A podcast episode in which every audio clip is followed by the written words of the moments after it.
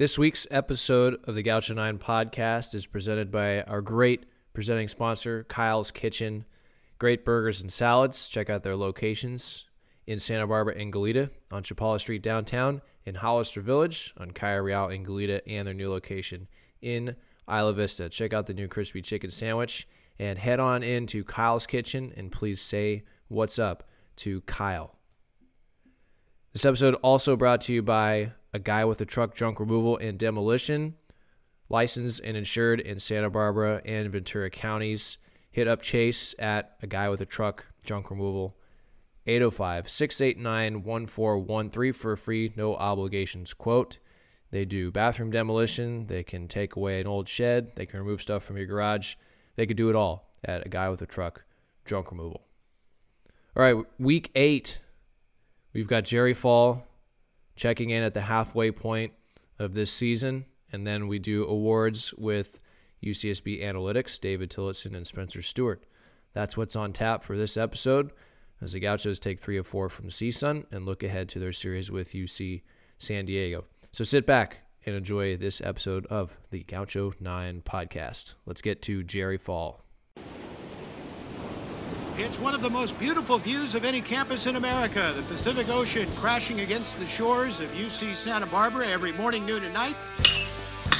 There's the one strike pitch, and Mitchell belts it to deep left. Cabrera is going to watch it fly. He strikes out the side for the second consecutive inning.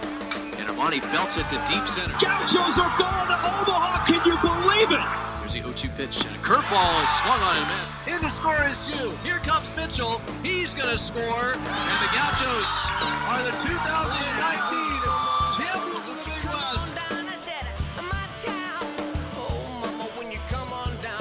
All right, our guest this week on the Gaucho 9 podcast, the venerable Gerry Fall. Second appearance. Yes. Second appearance, uh, your second start because you started off the first podcast that we were on back in February, mm-hmm. and you're going to mm-hmm. start this one off. Um, Beautiful. I think you probably went like six innings, gave up four hits, a run, struck out six uh, in your first quality appearance. start. Quality start. So let's, but we can make this one better, right? Okay. Okay. Thank you for having me on, Kevin. Absolutely. Yeah. Okay. So we're, believe it or not, we're 30 games in to the 2021 season. How about that? And there's still a lot more ball to be played. We've already played half or uh, double, not half, but double as many games as we got in last year, so that's great. Mm-hmm. Gaucho's sitting at 21 and 9, second place in the Big West at 12 and 4, a game behind UC Irvine. It's been a fun year so far. There's been lots of surprises, lots of bright spots. There's been ups and downs, and you've pretty much been there since since day one. Well, we we mm-hmm. checked in with you after the Santa Clara series. That was the first time you saw the team and you've been following us on the road. You've been at the home games, of course, with Bob on Big West TV. But what's your your impression of the first 30 games, uh, really as a whole? Some of the bright spots that you've seen from this team. Oh, I think it's a solid team, Kev, all the way around. I mean, the bright spots. You've got Rodney Boone on the mound.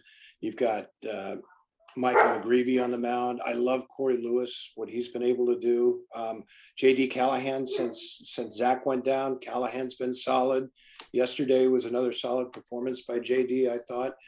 And what more can you say about Zach Rodriguez? I mean, Checketts describes his swing as a swing with a very small hole in it.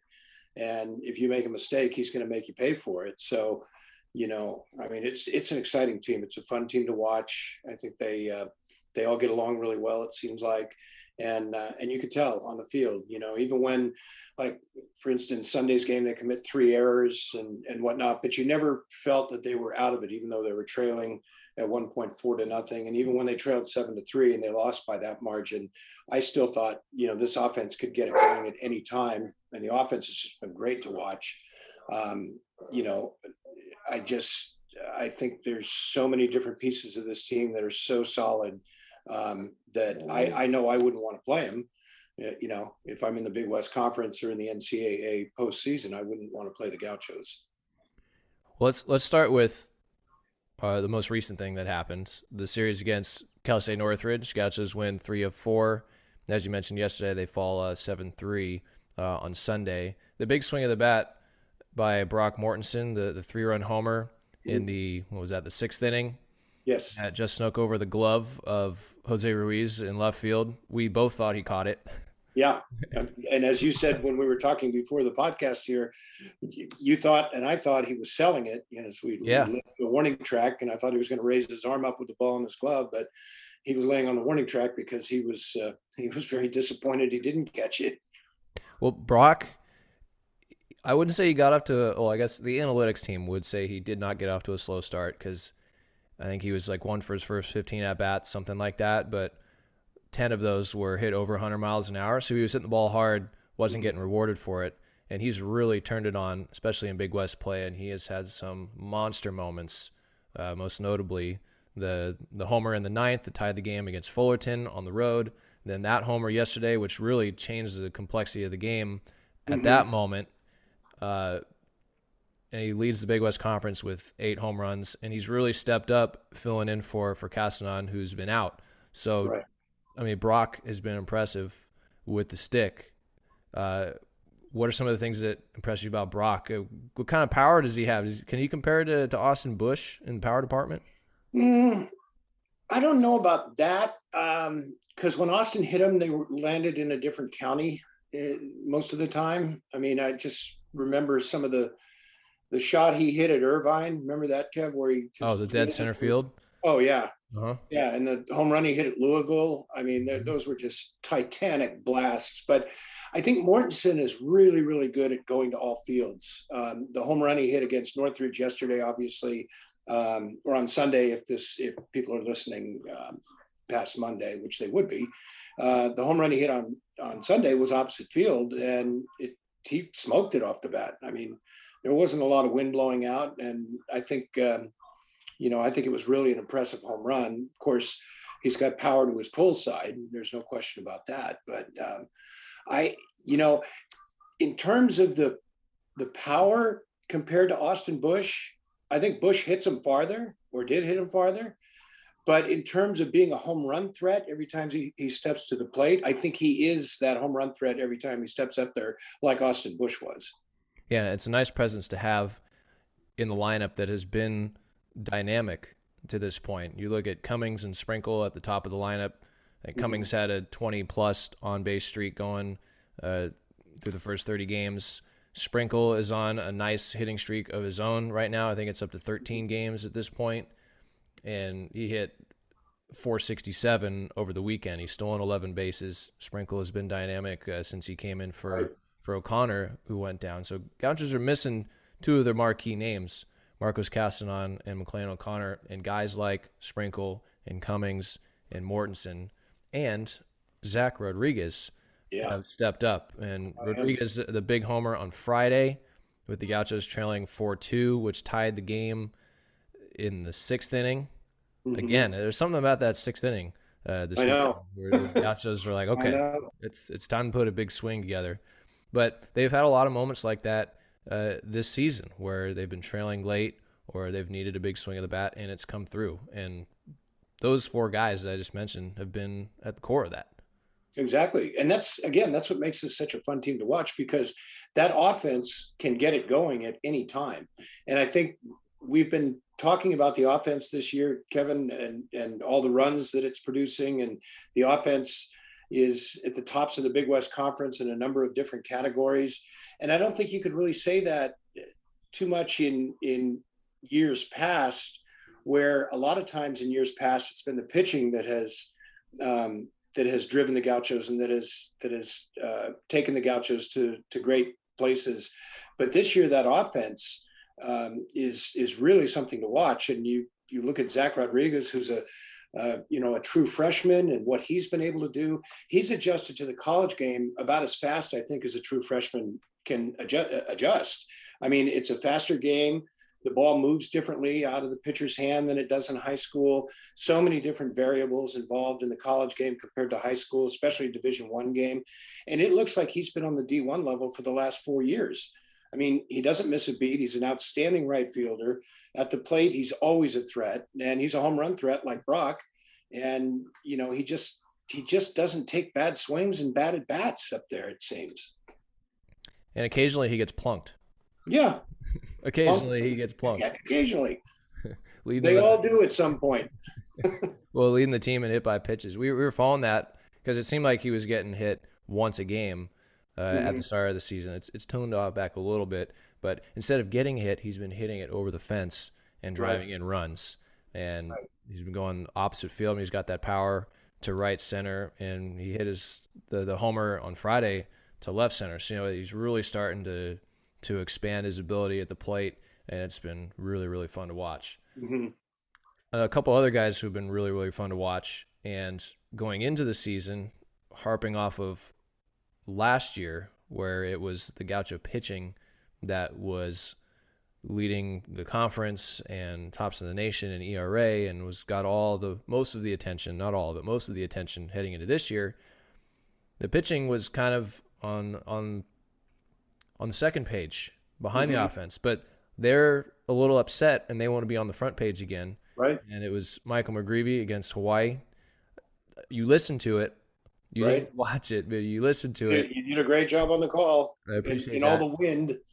But complete game shutout last weekend against Hawaii, and then Roddy Boone, man, yesterday, 14 strikeouts, including eight in a row. He struck out five in a row to start Mhm. uh, the the game last weekend in Hawaii, and then Right. topped that with eight in a row between the first and third innings this weekend. Mhm. Can you can you decipher which one was more impressive, or are they equally as good? I think they're equally as good because Northridge came into the series hitting, I think it was 287. That's a good hitting club. And Rodney made them look silly at times. And I, I think that in a lot of respects, that was probably a little bit more impressive. I mean, the eight consecutive strikeouts. And, you know, you're talking about at, some point, you're talking about Mario Hollands in that consecutive strikeout streak. You're talking about Barry Zito, two former great Gaucho pitchers. Um, and Boone put himself in that conversation on on Saturday with uh, with those two outstanding performances, or with that outstanding performance. I beg, your pardon, with uh, respect to the strikeouts and, the consecutive strikeouts. Um, in terms of was it as impressive as his performance in Hawaii? I, th- I think a little bit more, only because of the number of consecutive strikeouts and then finishing with 14 Ks. But anytime you shut Hawaii down at their place at Les Murakami Stadium, you're you're really, I mean, you're at the top of your game. McGreevy, that complete game, you know, shutout. You've been there enough times, Kevin. I've been there enough times to know, crowd or no crowd at Les Murakami Stadium, it's hard to shut down Hawaii in their own building. Or and and those two pitchers were outstanding in doing just that. You could say, and this is a, a Checketts term, McGreevy was on dial a pitch Yes. last weekend, and That's and I guess you could say Boone. You could say Boone was on dial a pitch on Saturday as well. One note on on Boone's start: first pitcher to record 14 strikeouts in a game since Barry Zito Mhm. in 1997.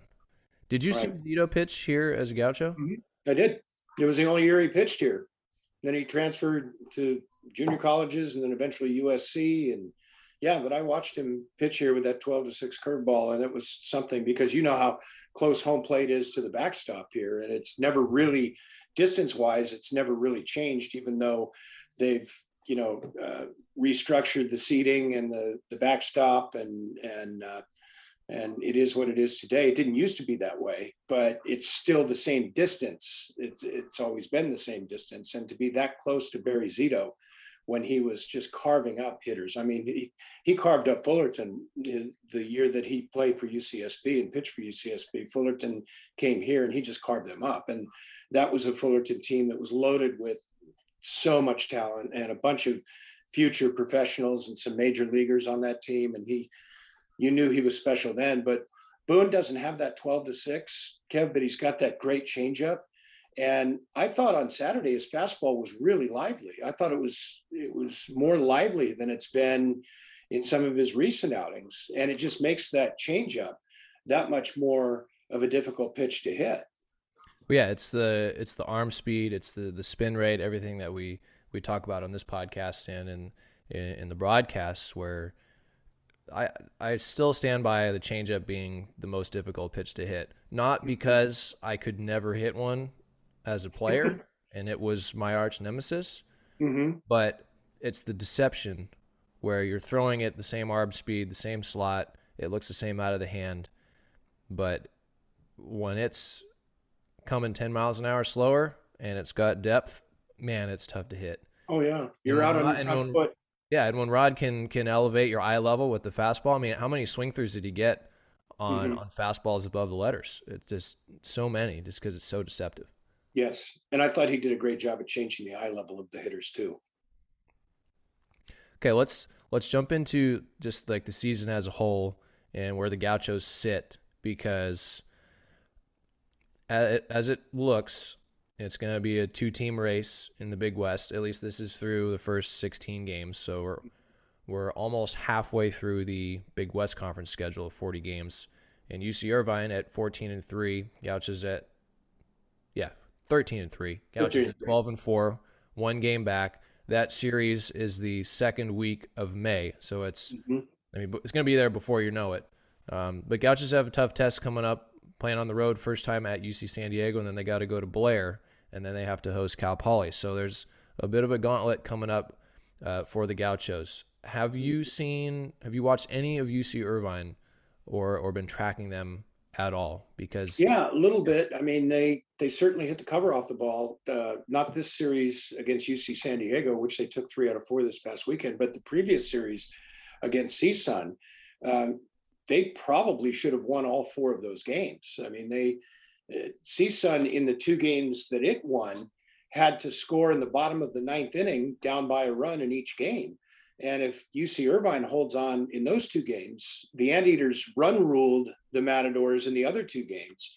They could have easily won all four. And the Gauchos could have lost a game in the standings because the Gauchos did very well for themselves, winning three out of four in Hawaii. But uh, you know, UC Irvine kind of coughed up a couple of games there at Northridge, and that really helped. I mean, tighten the race up a little bit. And and I think um, you know, I think Irvine is is obviously a very good club, Kevin. But I think the Gauchos are are deeper in terms of the overall talent. I think the Gauchos, and I'm not saying this because I broadcast for the Gauchos and you broadcast for the Gauchos, but I think the Gauchos are a more dangerous team. Um, offensively, I, I, think even though Irvine put up some gaudy numbers 17 to 3 and 20 to 3 i think were the the two run rule games um, even though they put up a bunch of runs against CSUN, I still think the Gaucho offense is more dangerous. It's going to be a great series when they come here, but there's a lot that can happen between now and then. As you mentioned, UCSB has to go to UC San Diego. Then the very next weekend, the Gauchos are still on the road at Long Beach State, and then they come back and they host Cal Poly. And Cal Poly is just so hit and miss these days. Yeah. Uh, you just never know what you're going to get from them. But the Gauchos know what they're going to get from them every year. Cal Poly plays UCSB extremely tough. And so, like you said, I mean, even though UCSB is is off to this great start in conference like Irvine is, both teams still have some very, very challenging series ahead of them. Um, you know, both before they meet in the second weekend of May and after that.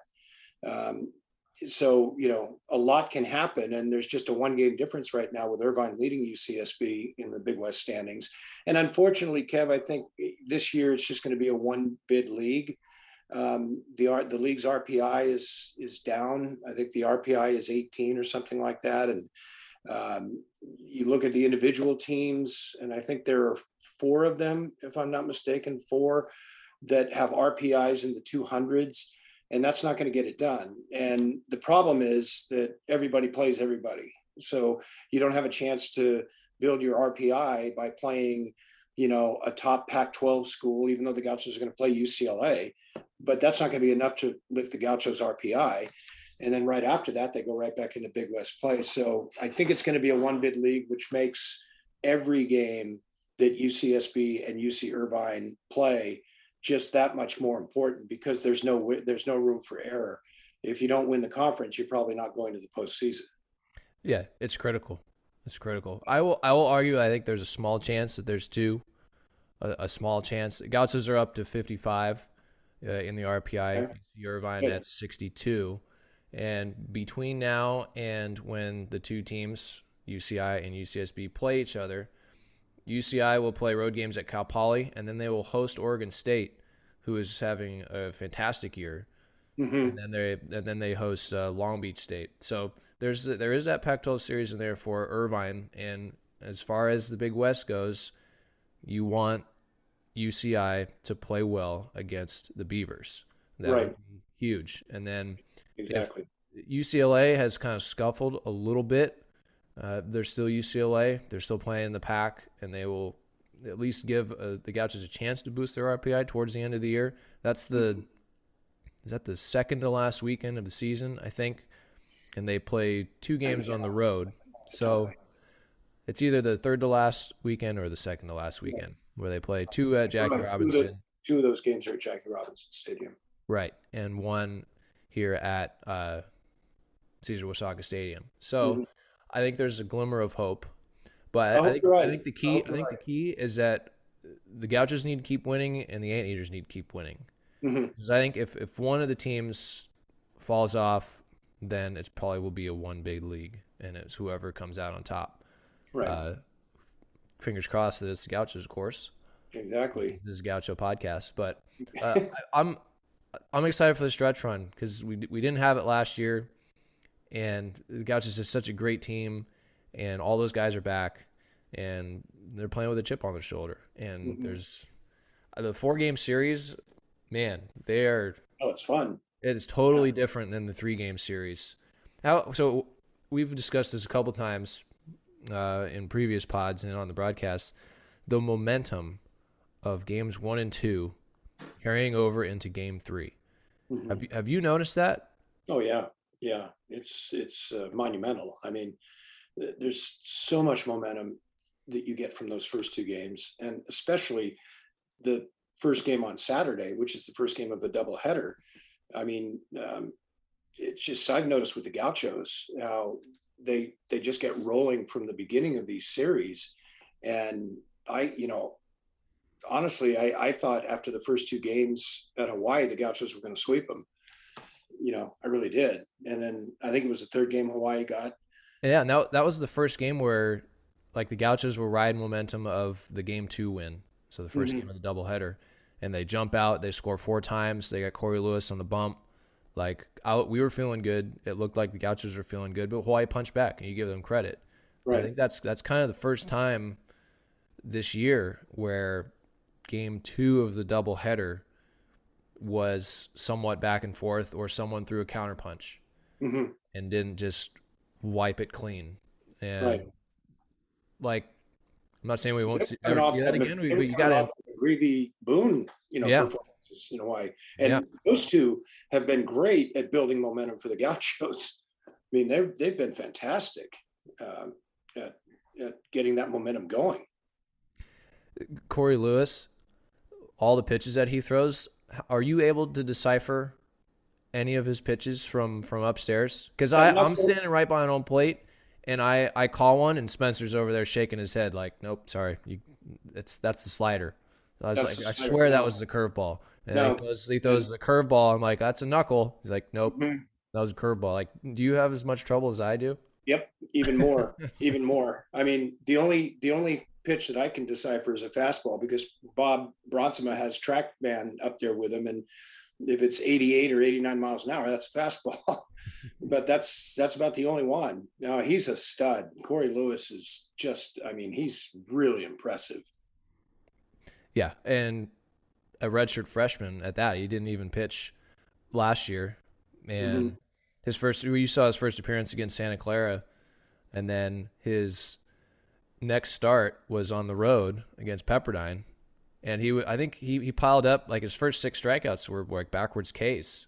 Yeah. It's, it's so difficult to decipher for the pit for the batters when he's And I love that. I love that knuckleball. Is it a knuckle curve that he's throwing, or is it Well- a straight knuckleball with with velocity?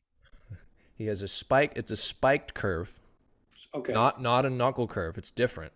okay. according yeah it's it's different and then he does have a knuckle ball it is Mhm. and it's disgusting like Wow. yeah. Yeah. and it looks it looks it's it looks like it's got the same grip when he throws it so that's what fools me Mhm. and it, it just bites when he throws a good knuckle it just it dances all over the place Yeah, he's been he's been a, a welcomed addition to that starting rotation. I'll tell you, he's been great. and like I said before, Kev, I think JD Callahan has been Mm-hmm. he's he's really stepped up for the Gauchos because that Sunday game, that Sunday start is just as important as that Friday start, um, especially when you have a chance to win a series or sweep a series, like the Gauchos have been in position to do. Um, he's really brought it to the table for them, and uh, on Sunday against Northridge, I thought he pitched really well again. He did, and that was backing up the the Hawaii start. And that, that going into that Sunday game against Hawaii, where Hawaii came back on on Saturday in Game Two of the doubleheader, they came back and, and won, and I felt like they had some good momentum going into Sunday, and that was in my mind a huge game because Mhm. it would have been, you know, if the Gauchos come out and and trip on their feet on Sunday, that would have been another weekend where they win two, lose game three, and then have trouble with game four. But they came out behind JD and, and really put it to bed, winning that game 9 1 and putting it out of reach early. Yeah, Early. exactly. And Callahan, what was it? Five and a third innings, six strikeouts, no walks. You know, one earned run. Was it one earned run or zero earned zero runs? It, was- it was one, and he, he blocked the runner in from third. That's right. That's right. So he gave up the one run, but I mean, six strikeouts, no walks. Um, pretty impressive. Pretty impressive by JD. And again, in Hawaii, not an easy place to win. Yeah, and it's it, it's warm. uh you're pitching. You're playing on turf. It's there's all that foul ground. You're you're the uh, the sight lines are different. No, it's a, it's a tough place to play. Uh, and so the yeah, so the Gauchos they they have two big series under their belt at Fullerton and at Hawaii, and they they go six and three. No, five and five and three in those games. Beg your pardon, uh, and that's huge because those are two two of the series that we circled at the beginning of the year that were going to be tough tests uh, for the Gauchos and games that they would have to win if they want to win a conference championship this year. Uh, what do I want to finish up on here? How about ESPNU coming to town? Okay, how about that? That's Look- that's look that Irvine that. series. That's that Irvine series. The second game of that doubleheader on that Saturday, May eighth. ESPNU is going to televise um, at seven o'clock, and I, I, if memory serves me correct, I believe this is the first game ever televised by ESPN, one of the ESPN affiliates from Caesar Uyesaka Stadium. So I think that's just absolutely thrilling for the program. Yes. So first ever televised. So it's it's Televised. you'll you'll be able to pull it up on your computer, of course, but you will you could also go to ESPNU on your television, and it will be Caesar Uyesaka Stadium out there, which is mm-hmm. which is pretty cool. So it'll be a whole whole different film crew. It's not going to be your crew. It's going to be Right. the the ESPN crew for that game May eighth uh, against UCI, and that And you're going to be video streaming the first game. We're not video streaming either game that day, so you'll be doing the first one. that's right. And, uh, That's right. and, uh, And ESPN. then soccer is playing that day, right? Right, right. We're going to go over to the soccer stadium and and get UCSB and UC Davis uh, over there, video stream that. But um, that's going to be an exciting time under the lights. Um, Irvine in town, you know the the big cameras that ESPNU will have. I mean, it's going to be something. But before that, the Gauchos are on ESPNU again at Long Beach on April the 25th. Mhm. That's a four o'clock start on a Sunday afternoon, and that's going to be exciting too. So they'll they'll get a little experience on ESPNU uh, April 25th before they come home on you know May the 8th and play Irvine on ESPNU. So I, I just think it it speaks volumes, Kevin, on where the program is under Coach Checketts. It speaks, you know, it speaks to the consistency of the program. I mean, four NCAA postseason appearances with Coach Checketts so far, um, and it it's just you know ESPN's not going to come to town unless it's a product that that ESPN feels is worthy of of um, you know producing, and um, and I just think it's a compliment and well deserved to the program. Yeah, it's gonna be exciting. It'll be like one of those uh, like Tuesday night pre March Madness hmm uh, basketball games. If the if the Gauchos are playing another top team uh, like for men's hoops or women's hoops towards the end of the year, we're like, oh, this could be a bubble bubble buster, Exactly. whatever those are called.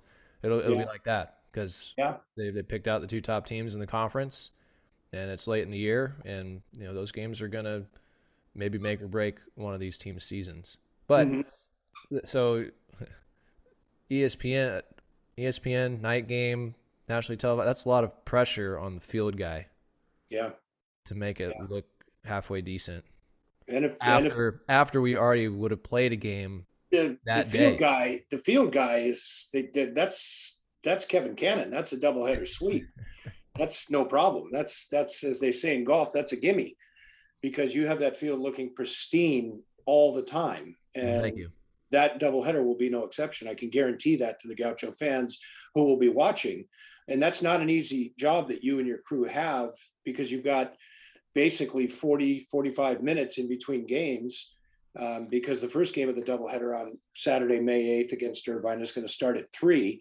And so the, they're hoping to get the seven o'clock game started on time for TV, obviously, but that doesn't give you a lot of time in between games. And uh, you guys just do a wonderful job. Well, I appreciate that. It looks major league. It really does. It's been showing well. Uh, I will Yeah. admit, it's it surprises me every day, Yeah. whether it's a good thing. But you're the hardest working man in baseball. Well, I I- don't know what's I don't know what's wrong with our Oakland A's, but you're the hardest working man in baseball. The Slow- A's, slow the A's- start. Yeah. Slow start for the A's. They're missing their boy Marcus Semien because Yes, he they are. He went to Toronto. Toronto and he's hit three dingers already. Yeah. You know, uh, it was Masters weekend. We had March Madness the the weekend before. Did you get to watch any of the Final Four? That. UCLA Gonzaga game was unreal. That was epic. That was one of the best basketball games on any level I've ever seen. Um, that was and Suggs, just what a cl- clutch players make clutch shots, I guess. Yeah, and then the Masters. It was just great having it back with patrons Oh yeah, watching and the some little bit. I mean, a little bit of drama on on Sunday with Schauffele hitting in the water on 16 and and he defended the shot. He defended it when Did. he was asked about it afterwards. Yeah, he said I hit a a beautiful iron shot and the wind just smoked it. You know, and uh, but yeah, there was that was that was great for Hideki, and you know he's. I'm not sure now if Shohei Otani is the most popular Mm, uh, athlete in Mm. Japan right now. I think I think he's in second place right now. he's got yeah Matsuyama. He's got the green jacket. hmm First ever Japanese player to win a major in the PGA. Yeah. Like yeah, good for him. that's some, that's for him. something special. Yeah. Otani's Otani's been impressive himself with the the has. highest exit velo on a swing and the hardest pitch thrown Yep, through the first 100, 101 miles an hour. Yeah. I think it was something Yeah. like that. It's unbelievable, but it's good for good for good for the country of Japan to have those two out there because Absolutely. they're great. They're great ambassadors for that country. I think. Absolutely. Yeah. All right. So Gauchos head to UC San Diego this weekend. Gerry will be tuning in. Absolutely. You'll have the call and I'll be listening to you and best of luck to you guys. Thank you. Will you have any stories for us in the Santa Barbara News Press? Uh, not this weekend. Okay. Not this weekend. I'm off. I'm off this weekend, but they'll, somebody will write something at the news press on the Gauchos. Excellent. Excellent. See, e- even even you need a day uh, weekend off. Yes, and I'm going to. I'm going to, but I'll be paying attention to the games. Excellent. Excellent. All right. That's Gerry Fall, voice of the Gauchos. Gerry, uh, thanks for the time, and uh, you, looking looking forward to this uh, second half of the season. Me too. Good luck to you guys. Thank you.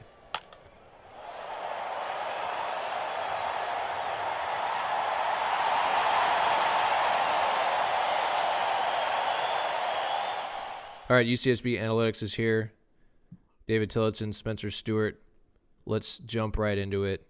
Week eight awards in the series with CSUN. Gauchos win three of four. Before we get to the awards, real quick, Gauchos bumping up in a couple polls into the top 25.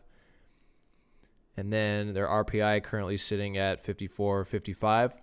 So they jump up about 15 points since last week. Currently in the Big West standings, Gauchos trailing UC Irvine by one game. Both teams losing on Sunday, UCI to UC San Diego, and the Gauchos to Northridge. So UCI 13 and 3, Gauchos at 12 and 4 in the conference heading into week 9. So let's get to our week 8 awards. I think our overall player of the week, Rodney Boone, gets some head nods there. Rodney Boone. So I'm going to take him off the board. 14 strikeouts. You guys are both going to pick him, huh? Yeah, he, you can't take him off the table if he didn't win pitcher of the week, which making up rules. I have I have the power. just making up rules. It's up for debate. I think that uh, I mean, he, he went six six and two thirds and had 14 strikeouts. So, you know, it's you're you're pitching your you're pitching your butt off at that point. You're just carving up. Really, it was fun watching him get all the swings and misses that he did. But Do you have Uh, that number? The how many swings and misses? I'm pulling it up. I'll get that to you when I. Oh, I was gonna get that to you when I was talking about my player of the week, but to get that, Sorry, I threw a wrench into this. Welcome to it. Yeah. but Rodney, 14 strikeouts, first Gaucho since Barry Zito to have 14 strikeouts in a game uh, total. Mario Hollands, who has the school record, had more, but we just like throwing the Barry Zito name out there because he's Barry Zito and he won a Cy Young. But six and two thirds, two hits, three walks, and the 14 strikeouts. So that was big time for Rodney. Uh, whose turn is it Rodney? to go first? Unless Spencer, you got something else to add. I was just gonna say he had 23 total whiffs, um, 18 of them on the fastball, five of them on the changeup. 15 of his fastballs were called strikes, whereas three of his fastballs or changeups were called strikes. So that's good for a 36% called strike to whiff percent. Um, and if you're throwing, well, he threw about 100 and 110 pitches, um, with 18 of them called uh, or 15 called, 18 whiffs you're just dominating, and that was a lot of fun to watch. Okay, players of the week. Not including Rodney Boone. Whose turn is to go first? David? David, Yeah. Go for it. Um, let's see here. Kind of a toss up between two guys for me. I'm gonna go with uh with Spring Jordan Sprinkle. Um, obviously tore it up at the plate this weekend, hit 467, uh, one double, uh, five runs for the Gauchos this weekend, being on base at the right times to help us score runs, especially on uh, Saturday. Um, so yeah, I'm gonna go with Jordan Sprinkle, tearing it up, getting on base, uh, 500 uh, at a 500 clip, I should say. Uh, so half of his at bats, he was reaching base safely. Um, added a stolen base as well to it. He's been tearing it up on the bases for us this year um, with a lot of cool plays. So uh, I'm gonna take Sprink this week. And 13 game hitting streak. Yeah, as well. So uh, continu- continuing that on, carrying the flag that way now for the for the Gauchos after uh, Zach unfortunately got his hitting streak snapped. And that streak snapped at 17? 18. 18 games? Okay. number I. So uh, congrats to him on that. And time to get started on a new one. Okay, Spencer. my player of the week is Cory Lewis. I can I think that's the third time he's been my player of the week, but he continues to impress. Um, it's still it's still fun watching him pitch, knowing that he didn't get the chance last year in the shortened season, and this year he's come out to to prove everyone wrong, and he's made a name for himself. He had six and a third, gave up three hits, three runs. They were you know on home runs, but when you've got a nine nothing lead, uh, ten nothing lead at one point, you can pitch to contact, and that's okay. He came in after Troy was the starter. Uh, Cory had 11 strikeouts, 11 strikeouts in 24 batters faced. So striking out almost half of each batter he faced, uh, and they were really struggling up against him. He had, let's see, 17. He had 20 total whiffs and 20 called strikes as well. 40% called strike plus whiff percent. Um, most of those coming with his curveball, which he was favoring a lot. And uh, he had the knuckleball dancing. He didn't even need to throw it that much, but he threw it for a strike 80% of the time. Um, so he was confident with all of his pitches with a 67% strike total. And uh, like I said, those 11 strikeouts were nothing to scoff at. It was a lot of fun watching him pitch in game three. And, uh, you know, that, that Saturday for the Gauchos was, was everything was working well for him, which was exciting. Yeah, and he, he got the win in game two of the doubleheader, pushing his record to three and one on the season. Okay, my players players of the week. The catchers. Johnny Bloom and Mason Eng. are my players of the week. Johnny Bloom, walk-off single on Friday in the 5-4 win. He hit his first career home run in Oppo Taco Linea on Yeah. Saturday. And he went he went three for six on the weekend. And Mason Eng snapped a hitless streak with a two RBI double on Saturday. The two of them combined to go five for twelve with four RBIs and four runs scored. And then as usual, they were solid behind the dish, uh, calling the games, and they did throw out one base stealer. There were only two attempted stolen bases by Northridge uh, over the weekend. So just their presence back there uh, shut down any running game. So those are my players of the week. The catchers, great job, Johnny Bloom and Mason Eng. Uh, moments of the week. There's probably a, a few of them to pick from because I thought there were some big moments this weekend. I guess usually there are when you win three of four games. But David, you want to kick us off? Um, yeah, I've got a couple. Um, cool moment that I guess happened uh, was Nick Welch getting to pitch on his birthday. I thought that was kind of cool. Uh, I don't know if Chex knew it was his birthday or not when he made the call to the pen late there, but uh, throwing a blank inning up on the board as well and helping us uh, finish off that game. So uh, that was a cool one for me. Um, one of the biggest moments I thought was Zach Rodriguez home run on Friday night. Um, I think it was only the third slider that uh, I'm gonna I'm gonna butcher his name. Help me out, Kev. Who was the starting pitcher? On on Friday, Yeah, Friday. so- Soderson. Soderson. Um, Soderson. The third slider that he uh, he had thrown that game, uh, Zach was able to kind of uh, hold his load and, and get put a good swing on the ball and send it out to uh, deep left center field. Sent the center fielder crashing into the wall in a crazy play, um, but really helped us come back there uh, and get back into the game, and then ended up winning on Friday night. So that that'll be my play of the week. Yeah, good pick. Two run homer in the sixth ties it up. Gauchos win it in the ninth inning. Spencer, Well, just a second, that Tilly, I I saw that uh, when we were up above in Hawaii, we had a really good view of it, and even from even from that perspective, I could tell that Zach was holding that load real well, and he pulled a couple off-speed pitches. I think one for a double and one for a single in the same game, and that was really awesome to see because um, it's really easy to just you know have to react fastball and, and just kind of sit on the fastball, but for him to you know recognize that early and have the you know body control to adjust to it and make a good swing on it you know a good swing but also putting it out of the yard is really incredible and still surprises me. He's just a freshman able to do that kind of stuff. My moment of the week is rodney striking out eight straight.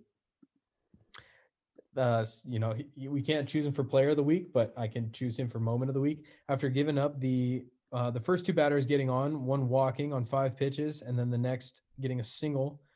Uh, Rodney struck out three in the to end the first, struck out the side in the second, struck out the first two, and then I thought he was gonna pop. Uh, he was going to strike out Moody. I thought he was just gonna keep going with it and make it nine, which would have been just just icing on the cake. Uh, but instead, it was a pop up bunt on an 0 count. Um, but regardless, like I said, you know, 14 strikeouts, eight of them early on. For Rodney, it was, um, well, it, the Gaucho offense, they didn't crack until the third, and then they went one, three, one, three, which was pretty sweet. And then three in the eighth to get the 10 run rule. Um, it looked like it might be another battle type game uh, before the, the offense was able to crack. And uh, having Rodney strike out eight of their batters in the row, just setting the table, dominating, and it was really cool to watch. Yeah, and Rod he continues to just be difficult to hit. Like guys are just not squaring him up. Uh, I think the the one hit that he one of the hits that he gave up was a homer to uh, the pinch hitter Doremus, but the contact prior to that there was like a pop up bunt. There was a a bloop single off the end of the bat. The 14 strikeouts, like guys just were not squaring him up, and he's looked good now in, in three straight weeks. Um, I think the the one strikeout that stuck out to me too, he was pitching against Barraza, and it was a nine pitch at bat. Going back and forth, a couple foul balls. There were three foul balls, and then Rodney got the strikeout swinging. And we know Rodney; he's calm, cool, collected. he doesn't show a lot of emotion when he pitches, but uh, he struck him out, and as he finished and turned, he kind of gave like a little double, you know, double fist pump, a little pump him up to himself, and that was awesome to see um, because he knew that he had earned that one after the nine pitch battle. So it was it was just a lot of fun watching him. Okay, my moment. I'll, I'll go with the walk off on Friday by Johnny Bloom, just because it was it was a gutsy win because Soderstrom was was pitching well for CSUN, and they were in the lead. The Rodriguez homer, and then Gauchos they had good base running on that play. It was just a, slow roller to third base. It was a tough play for the third baseman. The throw pulled the first baseman off the bag, and because there's two outs, Ledford, who was on second, is not stopping around in third, hustling all the way, beats the throw home. So that was a, a combination of something that is an identity for this team. Good base runners, aggressive base runners, and Johnny Bloom is making the defense make a play and it came out in the Gauchos' favor. Honorable mention the Mortensen homer yesterday in the sixth, opposite field, which made it 4 3. Really changes the complexion of that game uh, at that point. So I thought that was going to be, uh, I thought the Gauchos were going to break through and, and bust out after that home run. But the starter yesterday, Blaine Traxel, he did a nice job subduing the Gauchos. Okay. Uh, any metrics to report before we get to Shane Bieber? You got uh, any home run stuff for, uh, for us, David? Yeah, Broc's home run uh, to right field on Saturday, uh, 107.9 off the bat, hardest hit ball on the weekend. Uh, I think it was top spun, so it was kind of like throwing a curveball out to right field. It instantly wanted to go down, uh, but he hit it so hard that it was able to get out at like 380 feet, something like that. So uh, not as farthest of the year, but definitely the hardest home run we've seen yet this far. Uh, cool moment there. I was also just looking over the stats here. I can't believe we didn't talk about uh, Carter Benbrook's performance this weekend, or performances, I should say. Uh, two appearances, seven strikeouts. Um, yeah, definitely uh, good stuff out of him. Yeah, he's been getting it done. He, he was on my list uh, of guys because he relieved McGreevy on on uh, Friday with Northridge Blanket because he came in in the seventh. So the Gauchos had just tied the game, and he, he shut down the Matadors and allowed UCSB to win it in the ninth. So yeah, tip of the cap, Carter Benbrook. Also Connor Roberts, he had two scoreless innings with three strikeouts. Uh, allowed just one hit, didn't walk anybody yesterday on Sunday. So uh, tip of the cap to Connor Roberts as well. Any pitches to to note, Spencer? Um, well, we kind of we did the swing throughs, but we yeah, can re- reiterate. Yeah, I was that. just going to highlight a little bit more. Uh, Carter Benbrook, he had a combined 39% called strike per, called strike plus whiff percent. Um, seven whiffs on the changeup in that uh, in that Friday appearance. Um, so he was keeping guys off balance, and whatever pitch he was throwing, he threw with confidence, and that was a lot of fun to see. Uh, Dandy coming in, throwing a 94.6. Kind of, he led the uh, the velo leaderboard for the Gauchos. Um, not the performance that he would have liked, but um, a lot of stuff that he can he can learn from and and uh, take into next week against UC San Diego. Um, JD had seven whiffs on his changeup, and that was a lot of fun watching him pitch because it was another solid start, and um, he's kind of solidifying that he can chew up a, good amount of innings on the Sunday, which is incredibly huge um, in these four game weekend series. Having the four starter, being able to go out there and uh, and execute tough pitches um, throughout those those innings when usually you're you're playing for either to salvage or to get back and and, and tie the series or sweep the series. It's just they're all big games and we know that. Um, and having JD come in and executing in that starter role on Sunday is is really beneficial for us. Yeah, JD Callahan, tip of the cap, another tip of the cap. Lots of tips of caps in this award show. All right, Bieber in a brief MLB report in a start against the Royals, six and a third innings, three hits, two runs, 12 strikeouts in a no decision. He's one of three players to have 14 consecutive starts with eight or more strikeouts. joining Corey Kluber and Randy Johnson. And he's the fourth pitcher all time to record multiple 12 strikeout opening day performances, joining Bob Gibson, Nolan Ryan, and that man, Randy Johnson. So, Bieber, he had a more comfortable day to pitch in. It was like a bright, sunny, 75 degree day in Cleveland compared to the snow in Detroit the week before. And he just racking up the strikeouts with, with all his pitches. I mean, he's just he's just great. And we were going to watch going to watch his start, which was originally scheduled to be today, Monday night, against the White Sox, but that got moved to Tuesday. So if you're listening to this on Tuesday, make sure to tune into Bieber starting against Chicago. I think that's at five o'clock Pacific time. Um, and then Dylan Tate, he did throw a scoreless inning against the Yankees in a win for the Orioles on April 7th. He did appear a couple times this weekend against Boston, and I think he allowed a oh he threw a wild pitch, which allowed the go ahead run to score. Unfortunately for Dylan, but he's had a few appearances and he's throwing the ball well for for Baltimore. Um, did you guys have a chance to see Bieber at all in his start? It was like in the morning when Spencer's working and David's working, and I was just listening to it on the radio while yeah. I was out prepping the field. So sorry about you, it. You answered your question there, but I did see that he's uh, he's got the league lead in strikeouts early on, and that was something that last year he was kind of cruising through.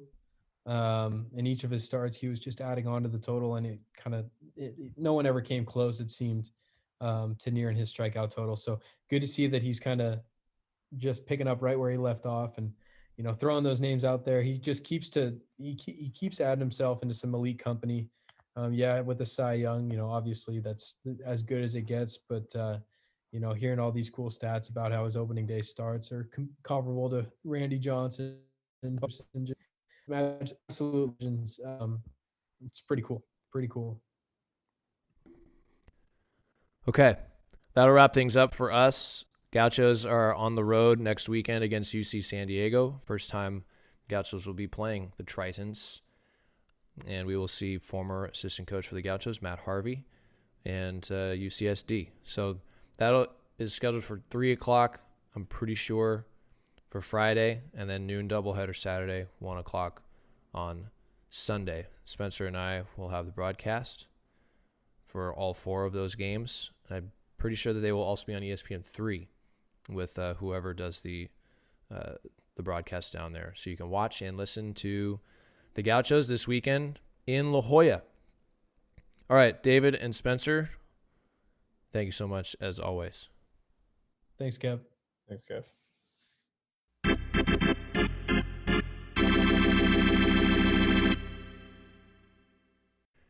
All right, big thanks to our sponsors, Kyle's Kitchen and A Guy with a Truck Junk Removal. And big thanks to Gerry Fall, as always. Very gracious, Mr. Fall. Appreciate all the hard work that he does and all the appreciation that he sends my way. And then thank you to David and Spencer. They're just pulling long hours, grinding with the Gauchos winning 21 of their first 30 games, and they've got a lot, of, lot to do with what goes on behind the scenes. Okay, Gauchos looking ahead to UC San Diego. Catch those games on ESPN3 and on UCSBGauchos.com with myself and Spencer Stewart. 3 o'clock on Friday, doubleheader on Saturday starting at noon, and then 1 o'clock on Sunday. So please tune in and catch the Gauchos on social media Twitter and Instagram, UCSB underscore baseball, uh, sending out game highlights uh, and some good graphics and some good uh, compilation stuff uh, will be heading your way. So please check that out. UCSB underscore baseball. All right. My name is Kevin Cannon, signing off on this episode of the Gaucho 9 podcast. We'll talk to you from San Diego on Friday.